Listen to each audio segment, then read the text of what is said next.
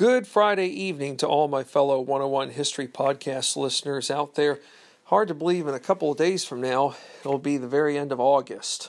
I tell you, summer's gone by very quick, but for me, the older I get, I guess anything you do, regardless of the time of year, it goes by fast. But hey, that's just life, but we got to make the most of what we can do, regardless of how old we are in our lifetime. So um, we are back on the air tonight with another um, segment of Michael Schumacher's The Mighty Fitz, The Sinking of the Edmund Fitzgerald. Now, we're in the year 1976. Of course, we're not going to be stuck in the year 1976, but we're starting out with 1976. And the reason I say this is because the Fitzgerald, for starters, uh, she sunk in November, or should I say on November 10th of 1975. Uh, from the previous night's podcast, we talked about that um, robotic uh, vehicle, or what was known as the CURV, that went um, down to the very, not to the complete bottom of Lake Superior, but about 530 feet below her surface, to where the CURV uh, spotted the Fitzgerald and saw that the ship itself had broken, but the ship itself just didn't break apart in one piece or at one moment. But 200 feet of the ship is missing, or it's not just missing, it's completely disintegrated. It broke, probably broke into um, pieces second by second as it was um, experiencing an agonizing death as it was going all the way down to the bottom of Superior. So, uh, what I do know is that the bow, uh, the, or rather the stern, was upside down. The bow was on an opposite side.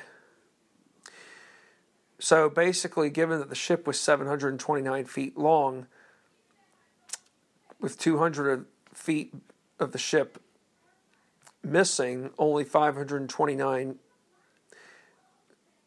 about 500, 529 um, feet of the ship remained in existence uh, down at the bottom of Superior.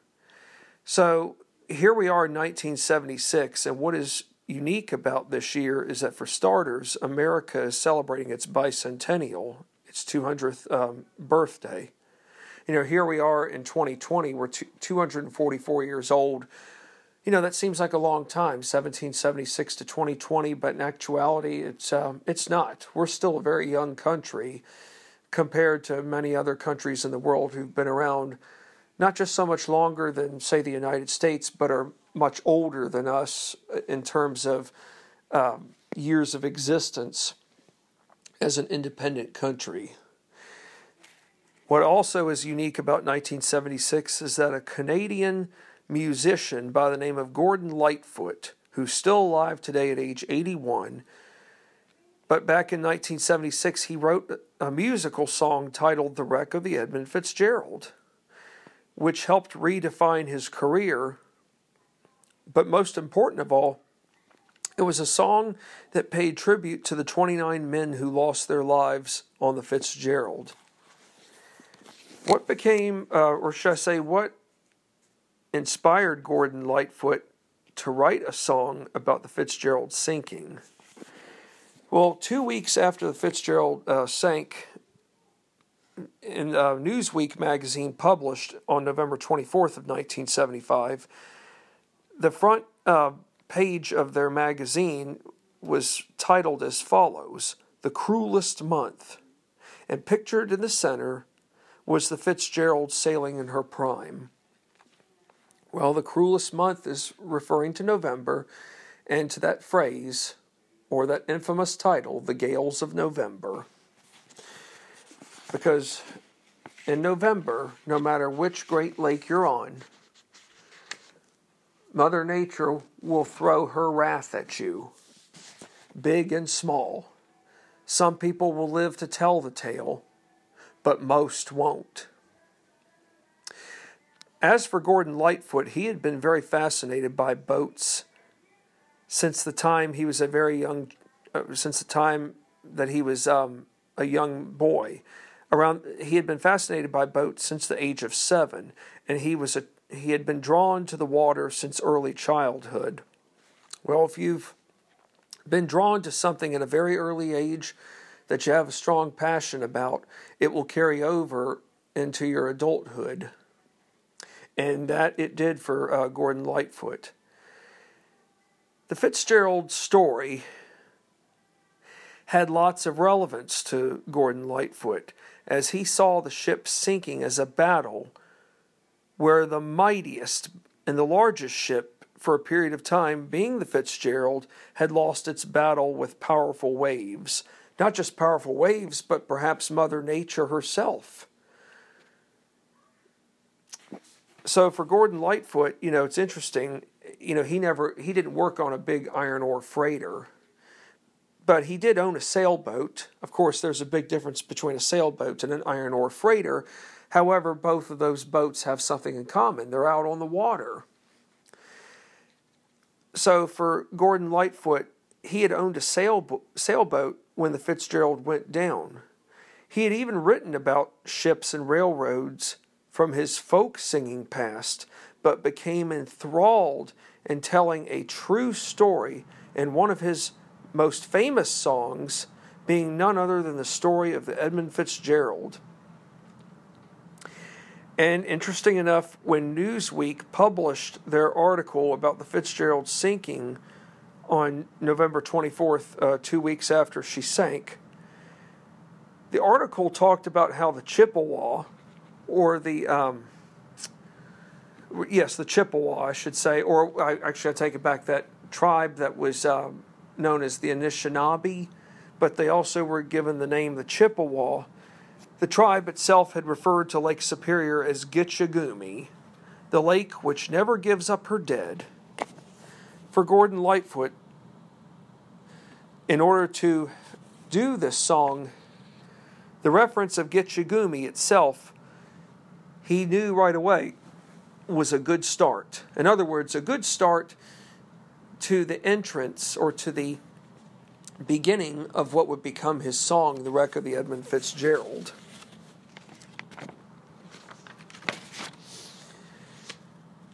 Here's a, a good question for, for you, uh, audience out there, to listen to in terms of uh, an answer. What did Gordon Lightfoot say about shipwrecks? And this is in uh, quotation. And this was from the book, um, The Sinking of the Edmund Fitzgerald, or what's known as the Mighty Fitz. I want you all to pay careful attention because this, uh, this is very powerful. Gordon Lightfoot uh, says the following Shipwrecks are different than your coal mine or railroad disasters, he explained. They have a different quality, a mystique, and a mysteriousness Witnesses usually don't live to tell the tale.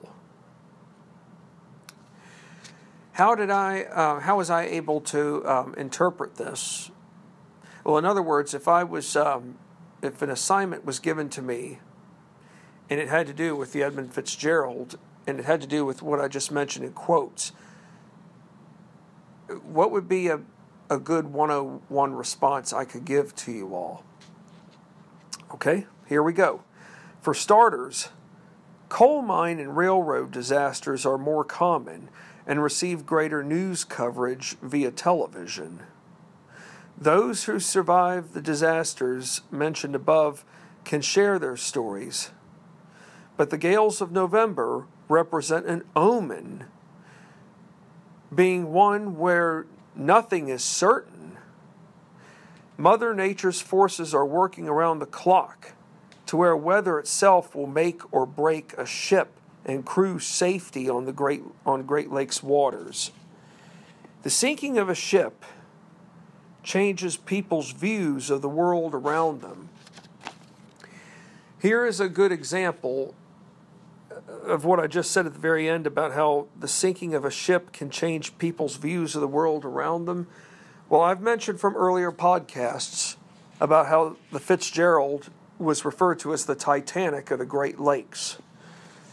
When the Titanic sank in 1912, people's views of the world were shaken by that loss because everybody on the White Star Line for whom built the Titanic were just so flat out convinced that the ship was unsinkable, that no matter what kind of danger she could have um, been surrounded by, she would find a way to outmaneuver it and just be this ship that could do no wrong and was just the mightiest um, mightiest force out on the ocean. Well, I hate to say this, but when the Titanic struck the iceberg, not only um, did she sink, 1,500 people's lives were lost, and too much confidence had been placed in technology. Well, what is the message that we can best learn from this in a nutshell? Man is not the most dominant force in the universe, no matter how sophisticated the technology is. Nature is going to still find a way to prevail. And that is also the same thing that happened with the Edmund Fitzgerald. Now, of course, the Edmund Fitzgerald, her crew didn't um, place the same kind of confidence in technology like the Titanic had and her crew had done.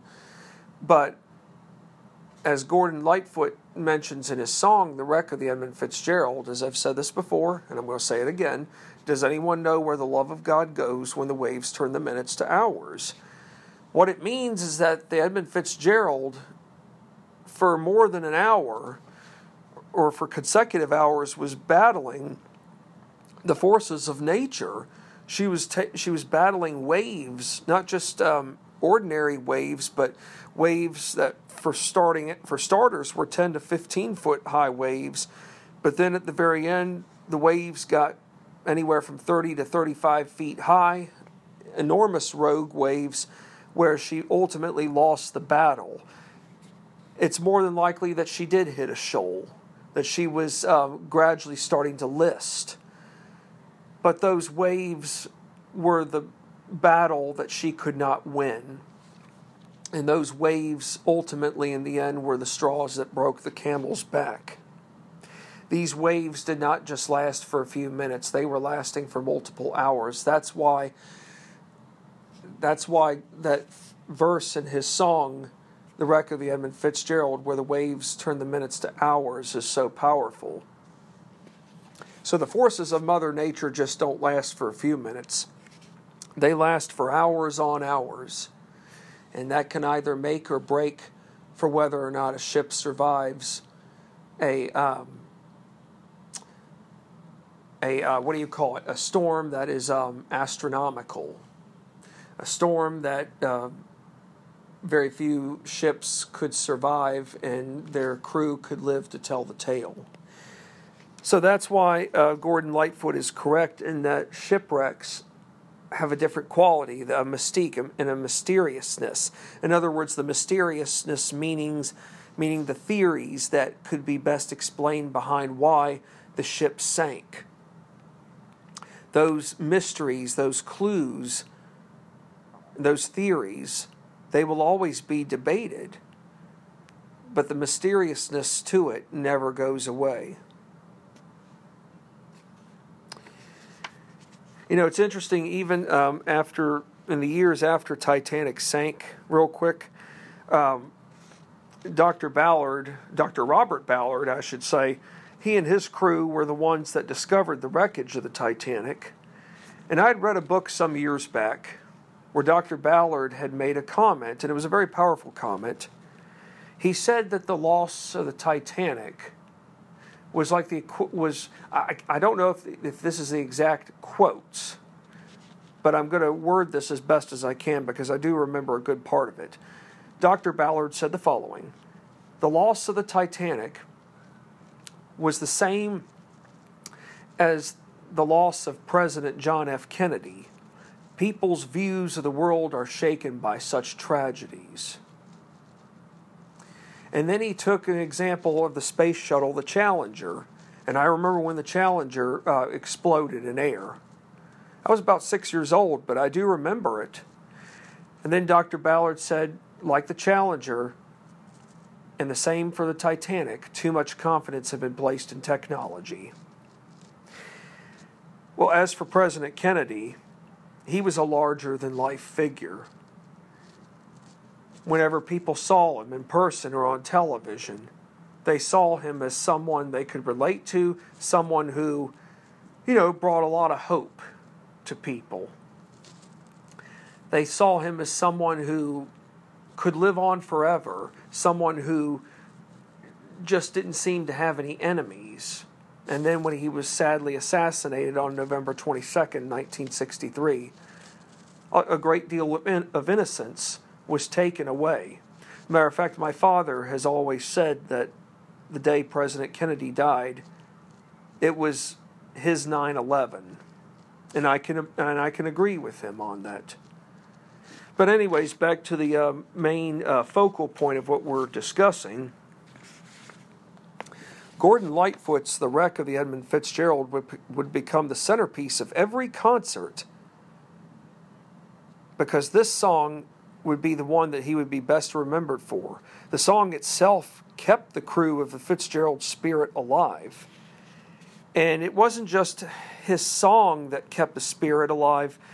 Not long after uh, the Fitzgerald's final voyage, the first written accounts behind that trip were published, which helped stimulate public interest at a higher level. Now, I kid you not, uh, there is there there is this man. I don't know if he's even alive today still, but I kid you not, his name is Robert E. Lee. I don't know if there is a connection to that famous Confederate General Robert E. Lee, but nonetheless, this man's name is Robert E. Lee. He was the curator of the Dossin Great Lakes Museum in Detroit. He was the first person to notify Father Richard Ingalls, who was a priest. He was the first to notify him about the news behind the Fitzgerald's loss. Now, Father Ingalls went to the um, Mariners Church. As a matter of fact, he was the head uh, parishioner of the Mariners Church in Detroit, which catered to people of all faiths who came to mourn and pray for those who were either on the, on the waters of the Great Lakes or who had sadly lost their lives.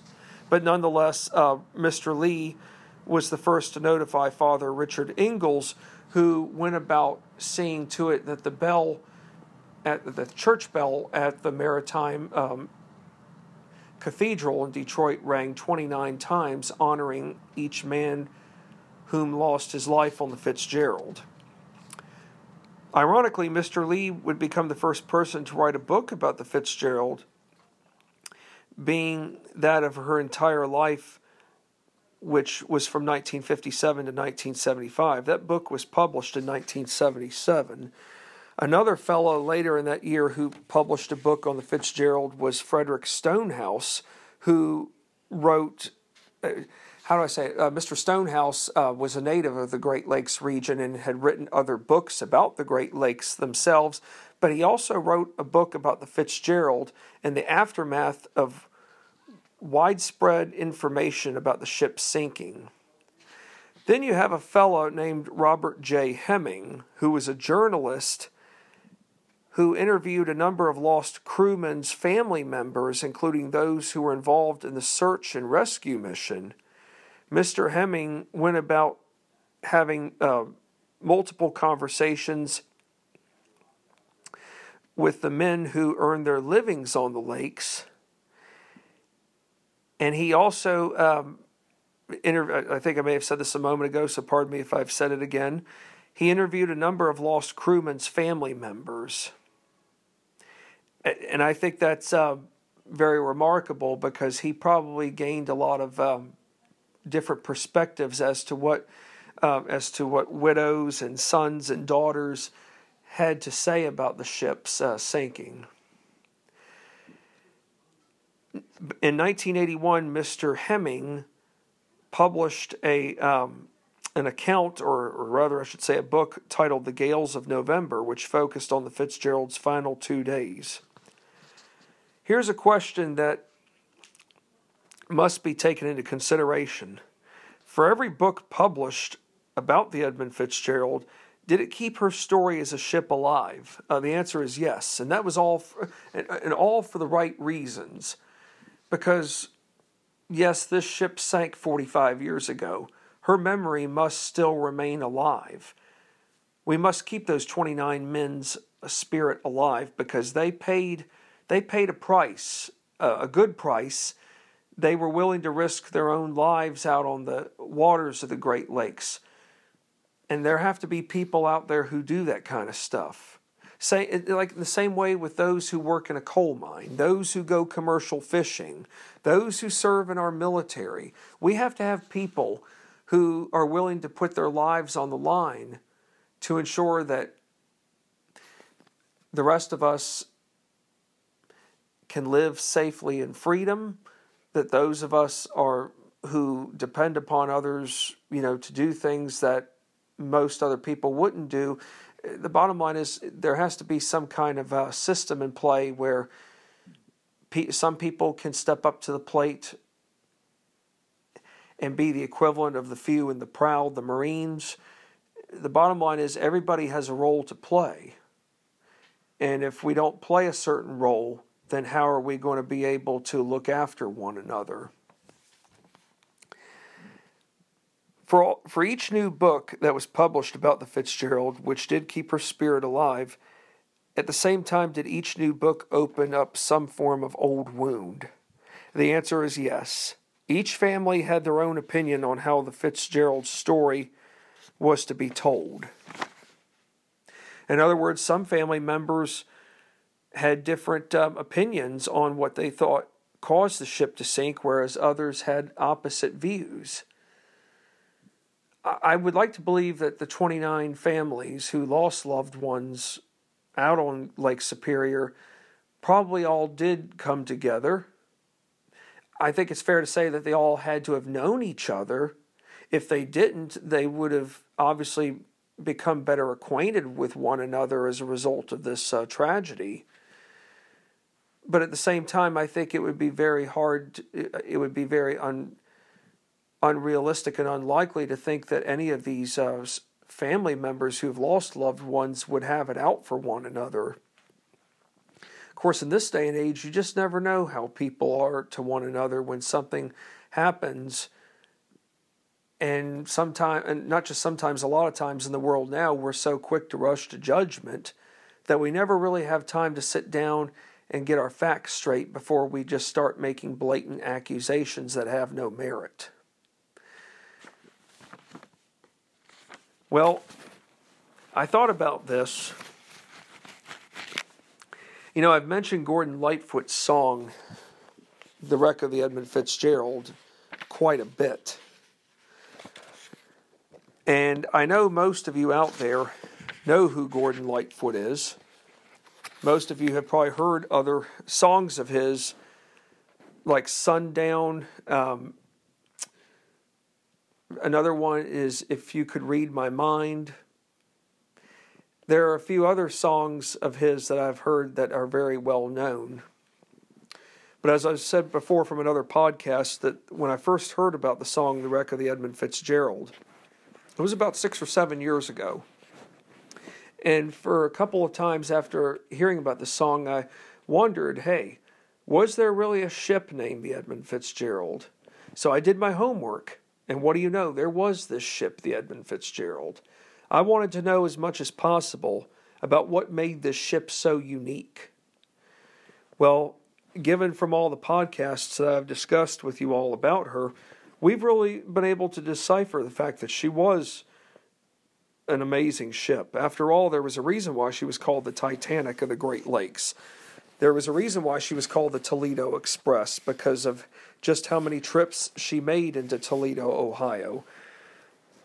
So, I think I I will be doing Gordon Lightfoot a favor by singing you all the song "The Wreck of the Edmund Fitzgerald."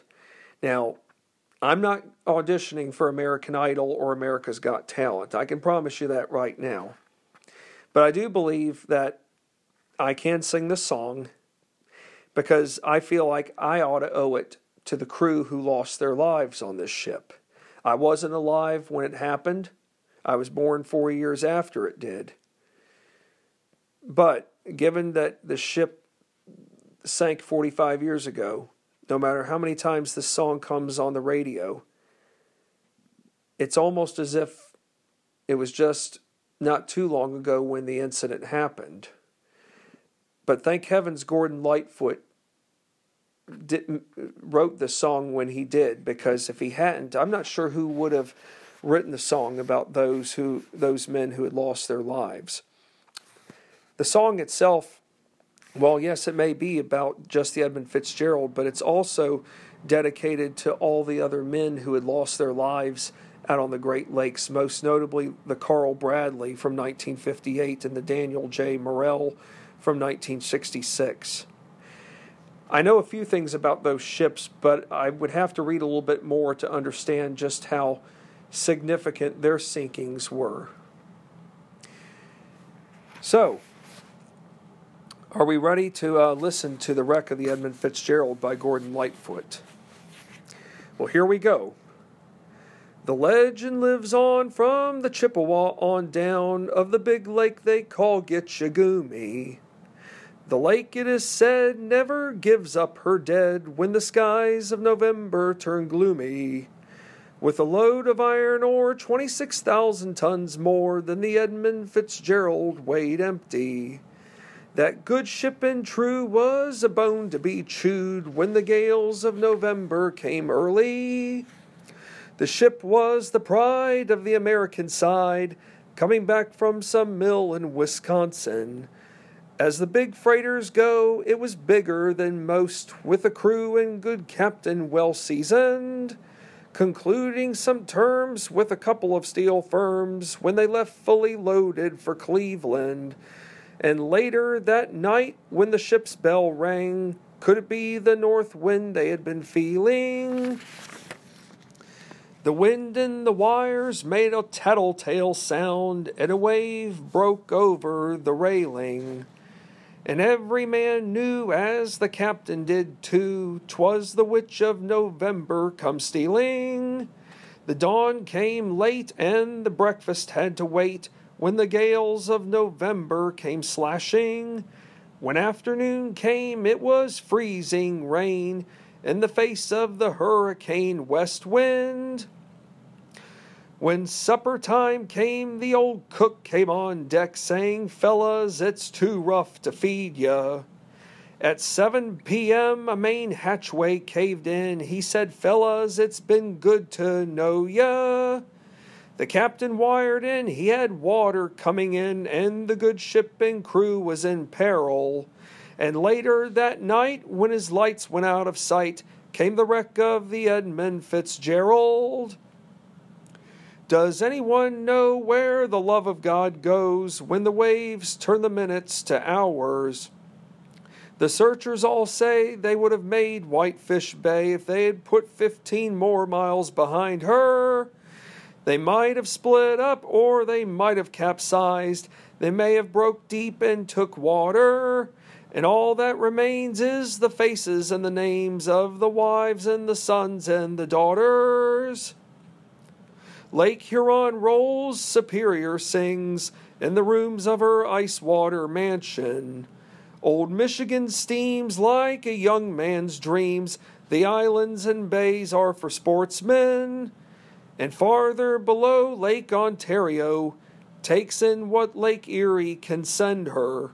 And the iron boats go, as the mariners all know, with the gales of November remembered. In a musty old hall in Detroit, they prayed in the Maritime Sailors' Cathedral. The church bell chimed till it rang 29 times for each man on the Edmund Fitzgerald. The legend lives on from the Chippewa on down of the big lake they call Gitche Gumee. Superior, they said, never gives up her dead when the gales of November come early. Well, well, there you have it, folks. That is Gordon Lightfoot's song, The Wreck of the Edmund Fitzgerald. If you go online, you can actually see in one video the Fitzgerald herself just navigating peacefully on Lake Superior. This song um, is very powerful, as you can tell. This song should serve as a reminder of what of a ship who uh, had a glorious career, and she still was in the prime of her um, time. So for 18 years, she ruled the Great Lakes. That's not to say that other iron ore freighters came along in the years after she was built and were bigger than her, but for a period of time, when people when people saw a ship and they knew that the one they were referring to was luxurious, or we're not talking so much Titanic, but was the Titanic of the Great Lakes. Think of the Edmund Fitzgerald. She was she was something else. Well, we will have um, more to tell, or should I say, more to discuss in another podcast uh, coming up here soon. But let's uh, keep in mind about Gordon Lightfoot. If you ever see him sing, or if you ever hear him in an interview, you can say to yourself, Thank you, Mr. Lightfoot, for keeping the ship's spirit alive. Not just the ship's spirit alive, but for all the other ships who lost their lives on the Great Lakes. And for those who still navigate the Great Lakes, because even to this day, the iron ore freighters and the freighters themselves are still playing a vital role in transporting goods up and down the coasts of the Great Lakes, especially to those cities that are dependent upon the natural resources like Cleveland, Detroit, and anywhere else you go um, in that uh, Midwestern, um, what do you call it, industrial belt areas. Thank you for listening, and um, and uh, and I strongly recommend uh, listening to the wreck of the Edmund Fitzgerald on more than just one occasion.